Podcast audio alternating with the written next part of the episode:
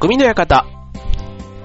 川崎匠です。チョアヘオ .com の協力でオンエアしております。はい、えーと、本日8月16日、ね、えーと、日付をこの放送で言うのもなかなか珍しいんですけども、えーと、劇団フーダニット、えー、納涼朗読会、ふわふわゾロリが、えっ、ー、と、夜の19時から、えー、麹町にあります、クリークリバーシャレインボーホールにて開催されます。はい、えっ、ー、と、チケットの方はね、実はこれあの、当日ということではなくて、えっ、と、前もって予約をしていただいた方にお席を用意するというスタイルでやっていますので、はい、えっ、と、席の方今回ね、先着定員50名ということでやっていたんですが、こちらの方は、えっ、と、すべて完売を、え、しております。ありがとうございます。ということで、はい、えっ、と、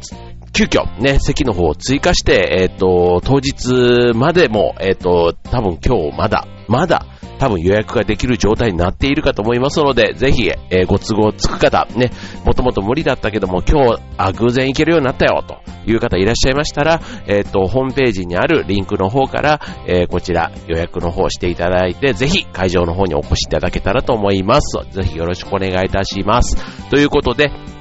えー、劇団フーダニと来年20周年、えー、迎えるにあたって、えっ、ー、と、もう1年を切っていますから、まあ、この1年をね、20周年に向けてということで、えっ、と、盛り上げていきたいなと思っている、まあ、第1弾の、えっ、と、ちょっと今までのね、えやっていた江戸川区から飛び出して、千代田区麹町での公演となります。えぜひ足をお運びくださいということで、はい、えっ、と、フーダニト通信の方でもね、ちょっと同じような話になっていると思うんですけども、はい、えっ、ー、と、今日はそんな、えー、ちょっと劇団の話からということですけども、えっ、ー、と、今回ね、えっ、ー、と、先日、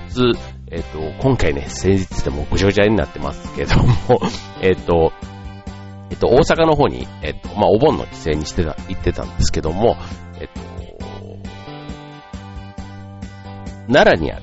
えー、天川弁財天というところにお参りに行っててきました。で、こちら何の神様かというと、えっと、芸能の神様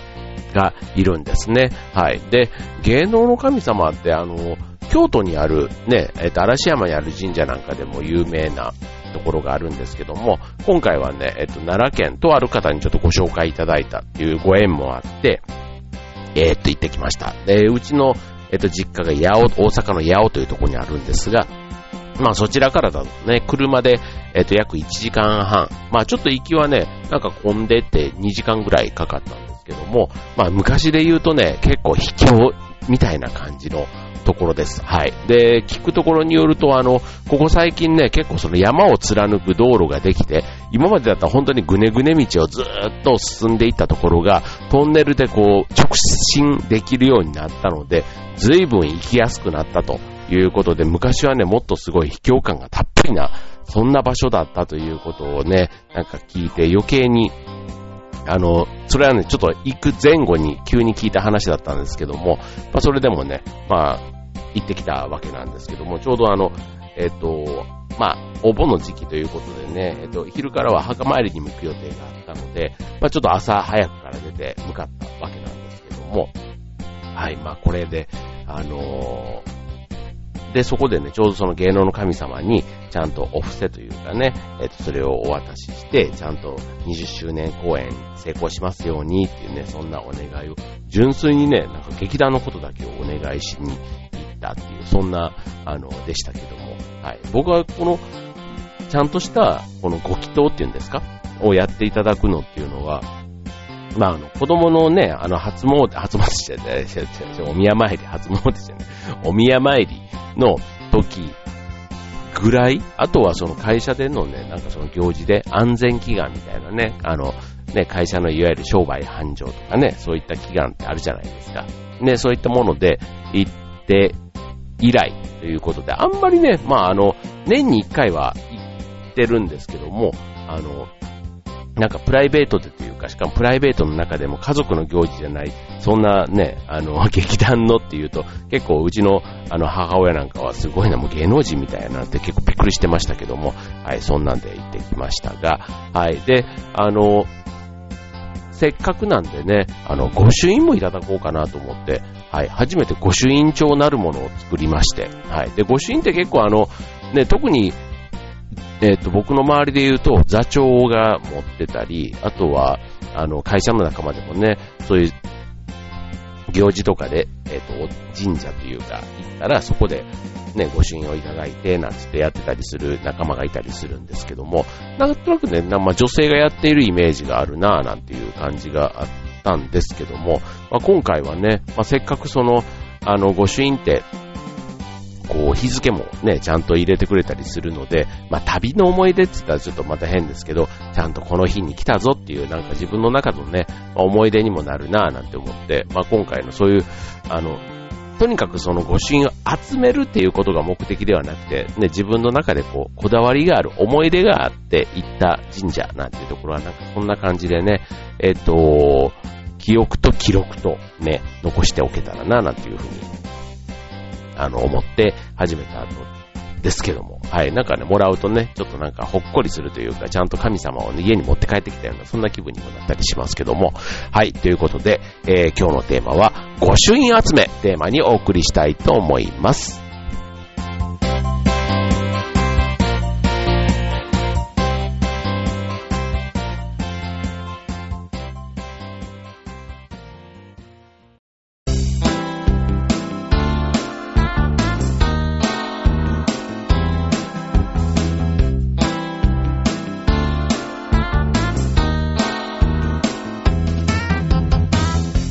はい、えー、今日のテーマは、御朱印集めということでね、はい、えっ、ー、とまあ、御朱印集め、ね、こん、流行っているって言ったら変ですけど、流行りに乗っかって、なんかちょっとね、神様にお願いするというか、なんかそういうのも、ね、まあちょっとそもそもね、こう、御朱印の集め方みたいなのも、本当にね、お寺に行った、お寺じゃん、神社に行って、お布施を渡して、ね、書いていただくみたいな、ね、ただこれ、えっ、と、始めたいと思ってもね、まあどこに行けばいいかっていうのもね、まあ本当に手当たり次第、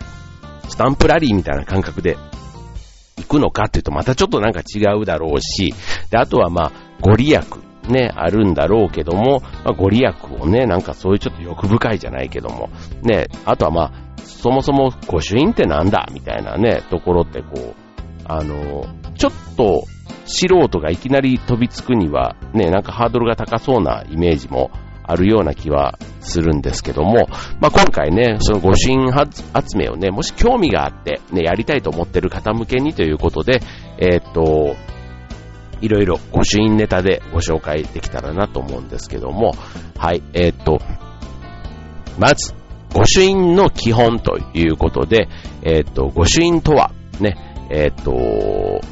お参りした証の印のことということでね、はい、お参りをしたら、はい。その日に、えー、この方、あ、この方、人の名前は入らないね。このお寺にお参りをしました、なんていうことでね。はい。で、えっ、ー、と、そもそも御朱印とは、そのお参りした時の証として授けられる印のことです。ということで、神社やお寺の名前、ご本尊のお名前、あとお参りした日付などが墨で書かれているということなんですね。はい。で、えっ、ー、と、もともと御朱印は、写経を収めた証として授けられるものだったんですけども、最近ではお経を収めなくても、ね、えっ、ー、と、まあ、写経、お経を書いたあれですよね、えー、書道で書いたものですけども、そのお経を収めなくても、お参りした証として授ける神社やお寺も増えてきたということで、まあ、お寺でもね、それいただけるんですけども、はい。で、また神社やお寺によってはそれぞれデザインが異なるということなので、えっ、ー、と、まあ、あの、同じ神社やね、お寺がないのと同じように、御朱印のデザインにもそれ、一つとして同じデザインがないと。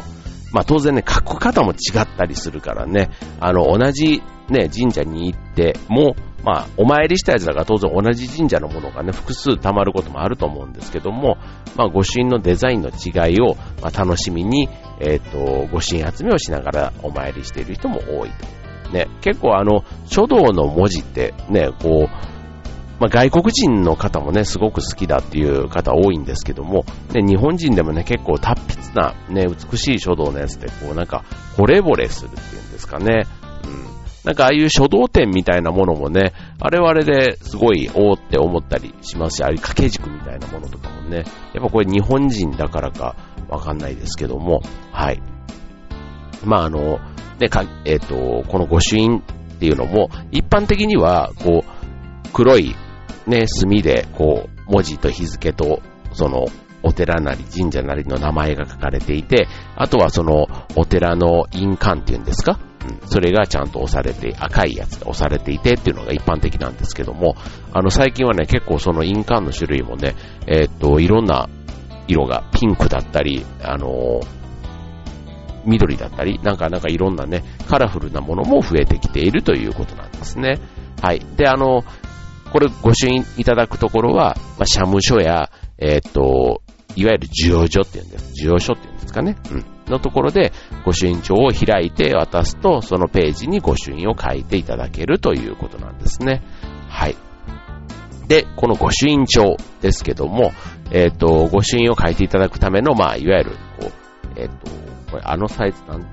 B6 っていうのかな？ね、なんか英語の半分ぐらいの大きさですよね、用紙で言うとね。はい、のものに、え変えていただくんですけども、まあ、場所によってはね、え書き置きといって、すでに御朱印が書かれた和紙をいただけるところもありますと。で一般的にはただね、えー、っと、この御朱印をいただくときには、この御朱印帳が必要になるということです。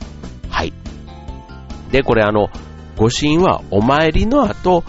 まあ、需要書でいただくということで、まあ、御朱印が何なのか分かっていた、ね、分かったけども、まあ、どうやってね、いただくのか、なんていうことで、いうことなんですけども、えっ、ー、と、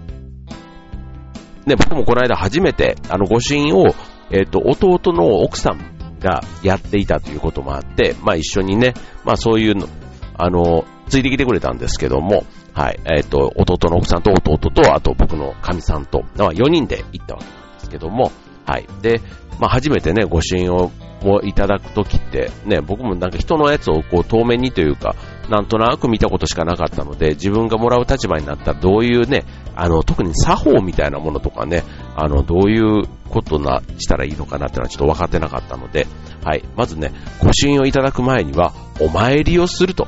いうところが大事なんですね。で、まず最初に気をつけたいのが、必ずお参りをした後に御朱印をいただくということなんですね。はい。で、先ほど御朱印は、お参りの証であると説明したのに、あ、したので、そう、お参りもしてないのに、お参りの証をいただくっていうのはおかしな話だということでした。でしたっていうか、です。はい。なので、きちんと神様や仏様にご挨拶をしてから御朱印をいただくということなんですね。はい。まあ、あの、えっと、そう、確かに、えこの間僕が行った時は、朝の9時ぐらいに着いたんですね。で、その時には、全然あの、御朱印の列というか、できてなかったんですけど、僕が帰る頃が11時ぐらいだったかな。11時ぐらいで大体ね、こうお参り終わった方確かにあの戻ってこられてて、そう。それで、えっと、40分ぐらいね、待ち時間があるなんて話も聞きましたので、ああ、そっかと思ってなんか、ね、まあ、順番にね、そういう、それこそ心を込めてね、変えてくださるので、まあ、それぐらいかかってもしょうがないかな、なんて思いながらも、ね、なんかその辺の段取りって大変ですけどね、ね、分かってないと、結構あの、ね、後の予定が、なんつって僕もたまたまちょっとそんな感じになりかけたんですけども、はい。ということで、はい、えっ、ー、と、ご、ご支援をいただくときには、はい、えっ、ー、と、お参りの後にいただくと、はい。じゃあ続いてね、えー、次のコーナーではじゃあ、えっ、ー、と、お参りの後の御朱印のいただき方、ね、えー、ご紹介したいなと思います。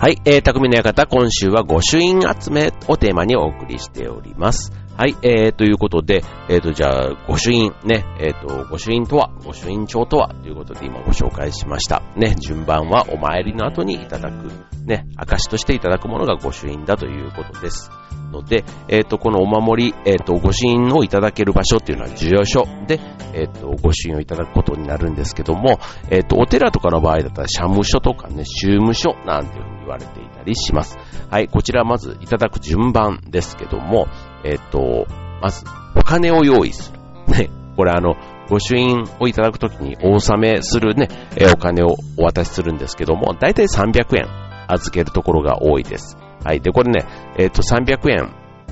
えー、ですけども、えっ、ー、と、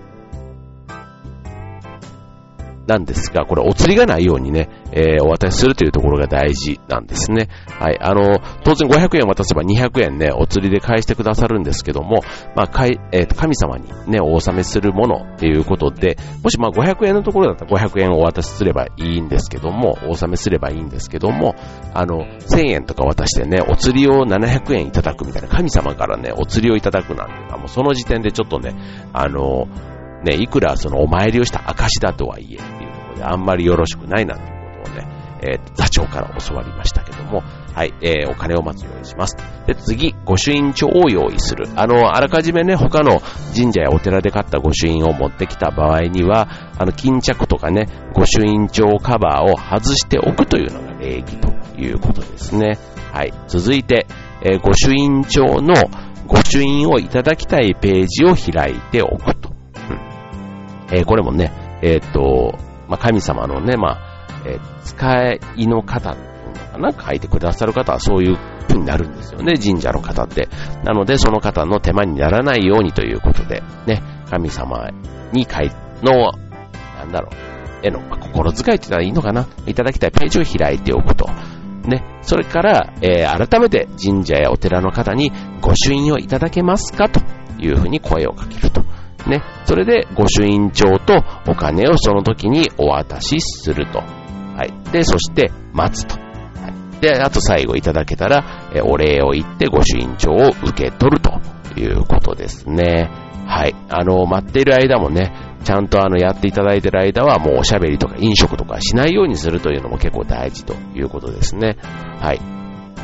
まあ、あの、神社やお寺でね、手書きで心を書いてくださる御朱印ですので、まあ、さっきも言いましたけども、ね、えー、この世に同じものはないと。ね、二つとない大切なものになるので、まあそのお参りした証として記念スタンプでも決してないということから、まあ、死んでいただく気持ちが大事ということですね。はい。まあスタンプラリーではないというところ結構ちょっと大事かもしれません。なんかあの、ね、えっ、ー、と、本当にあの、四国何十、ね、88箇所とか、ね、ああいうお前、お遍路として回ったりするね、あれもあの、掛け軸とかにこう書いていただいたりするのは、すごくあの、ね、ここ、身も心もじゃないですけれども、なんか心がね、こう一つ、こう自分の中で現れるような、で、あれをね、また見返すことでそういう気持ちを思い出すみたいな、そういうこともあるのかな、なんていうふうに思いますよね。はい。で、えー、っと、そうですね。で、あとは、えっと、貼り付けるタイプのね、御朱印ということで、それはもうあの前もってね、えー、御朱印が書かれた和紙ということです、先ほど書き置きというものもあります。で、その場合にはそれをね、御朱印帳に貼り付けるということで、えー、っと、まあ、御朱印帳を忘れ、ね、えー、忘れた場合にも、この書き置きだけをいただくこともできるということですね。はい。まあ、あの、それこそ、御朱印帳を持っていなくても、まあ、お参りをした証ということで言えば、たまたま神社があった。ただお参りにも来たけども、御朱印帳を持ってこなかった。来てなかったという、そんな場合に、えっ、ー、と、いただけるものということになりますね。はい。ね、そういった場合には書き置きをいただけますかというと、えー、和紙に御朱印を書いて渡してくださる。かもしれない。かもしれない。っていうことですね。はい。えっ、ー、と、まあ、さっきも言った通り、スタンプラリーではないので、ノートや手帳、いわゆる御朱印帳以外のものに書いていただくこともダメということなんですね。はい。なので、御朱印巡りをするとき、なんか、あとはまあ、どっかね、あの、地方に観光に行くときなんかもね、御朱印帳を持ってると、まあ、地域のね、どっかしらにそういうちょっと神様がいたりして、なんか、ね、旅のついでに、まあ、旅の安全祈願でもいいと思いますね。なんかそういった時に、あの、持っていくと、もしかしたら、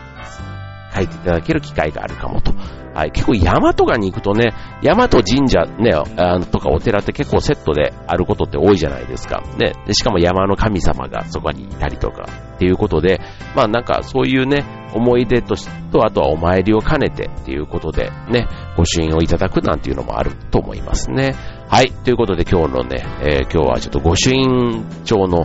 初級編ということでね、はい、えー、ご紹介しましたが、はい、えー、おさらいをしておきますと、御朱印とは神社やお寺にお参りした時に証として授けられる印のこと。えー、御朱印いただく前には必ずお参りをする。御朱印は社務所や宗務所、重要所でいただきます。それから、えー、御朱印帳を忘れた時には書き置き、前もって書いた書き置きに、えー、和紙ですね、和紙に書いた、えー、御朱印をいただくということですね。はい、ということで、えっ、ー、と、次回はね、中級編お届け、じゃあ来週はね、中級編ちょっとお届けしたいと思います。まあちょっとこれはね、僕自身が、えー、御朱印の初心者ということなので、改めてこれから始める人向けに、今回のテーマは2週に分けてお送りしたいと思います。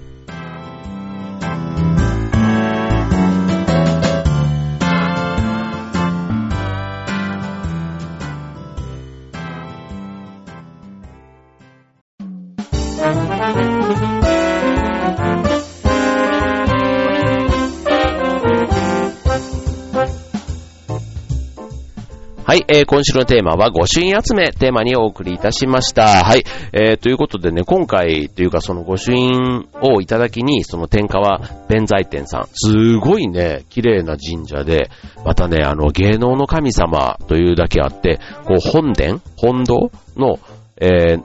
のところに、こう、まずあの、鈴みたいな、ね、あの、シャンシャンってこう、お賽銭を、シャン、ね、ちょっと、ちゃんと言葉がね、えっ、と、そういう、えっ、と、出てこないんですけど、あの、お賽銭の上にこう、振るやつあるじゃないですか。こう神社とか出たらシャンシャンってなるね。あれがまたね、えっと、三味一体がテーマ。要はあの、芸能ってね、よく運動会でも審議体って言うじゃないですか。だからそういうのの三味一体っていうところが、あの、モチーフになったその鈴があってですね。で、しかもあの、縦、あ前後でね、よくああいう鈴って振りがちなんですけども、あれをね、ぐるっとそのね、えー、っと、その三つの三味一体になってる鈴をなぞるようにというか、円を描いてなぞるような、そんな鳴らし方をするっていうね、またね、ルール、ルールというか、があったりですね。で、あとはその本殿の後ろには、なんか能楽堂みたいなものがね、一緒になっていて、ね、なんかすごく神様に、ね、まさにその、舞を捧げるっていうんですかね、これ本当にやってたらすごく、ね、えっ、ー、と、やってたら多分使う機会年間の中でね、行事としてあるようなんですけども、ね、なんかそれを見たらすごくこう、雰囲気にもね、こう、がもともと荘厳な感じというか、厳かな感じがある上に、ね、なんかそういうのってすごく、なんか、神がかってる感じなんだろうなっていうのはすごく想像がつくような、そんな素敵な場所でしたね。本当にあの、こう、神社の中でも、結構ね、こう、広くて、ね、結構大変な、大変って言ったらちょっと怒られますけども、一個一個こう見て回るとすごいこう、なんか、大きな神社って結構多いじゃないですか。なんですけど、今回ね、行かせていただいたところっていうのは非常にね、なんかコンパクトにいろんなものがまとまっていて、まあ、ただその分ね、やっぱり人気の神社なんでしょうね。あの、本当にあの帰りが、帰り、結局なんだかんだ言って2時間ぐらいいたんですけども、そう、2時間ぐらいでいるには、そこまでの広さではないんですけども、ただなんかそれでもね、結構一個一個丁寧に見て、あの、ご祈祷までね、していただいたということもあってなんですけども、はい。まあ、それぐらいいて、なんか、随分こう、まあ、パワースポットってね、やっぱりそこにいて、こう、パワーをいただくって感じで言うと、ね、こう、さらっと来てさらっと帰っちゃうっていうよりは、なんかじっくりいることになんか意味もあるのかな、なんて思いながらね、はい、なんかこう、日の昇り、こうね、日が昇り始める頃の空気がちょっと澄んだ時間帯から、こう見て、ね、静かな、こう、社殿で、ね、こう、佇んで、神様を見つめ、なんていうのはね、なんか自分の心を見つめる、そんな機会にもなったり、改めて、ね、今回のその劇団の公演に向けて、ね、お参りした、その辺の思いをね、自分の中でも確かめる、そんな、ね、神様へのお願いとともに、自分へのこう決心みたいなね、なんかそんな気持ちにさせてくれた、そんな機会になりました。はい、ということでね、もし興味のある方、ね、えー、まあ、奈良まで行って、なかなかね、これ目的意識がないと、あの、電車で行くとかなり大変な場所にあるところなので、はい。なので、あの、車で行って正解なんですけども、もし機会があったら、ぜひ訪れてみてください。はい、ということで、えっ、ー、と、次回、匠の館は、ご主人巡り中級編ということで、えー、珍しく第2弾パート2を来週お届けしたいと思います。では、えっ、ー、と、今日の夜、ね、えー、こちらラジオを聞いてくださって、もし会える方いらっしゃったら、ぜひ会場でお待ちしております。詳しくは劇団フーダニットホームページから、納涼朗読会ふわふわゾロリよろしくお願いします。今週の匠の方、ここまで。バイバーイ。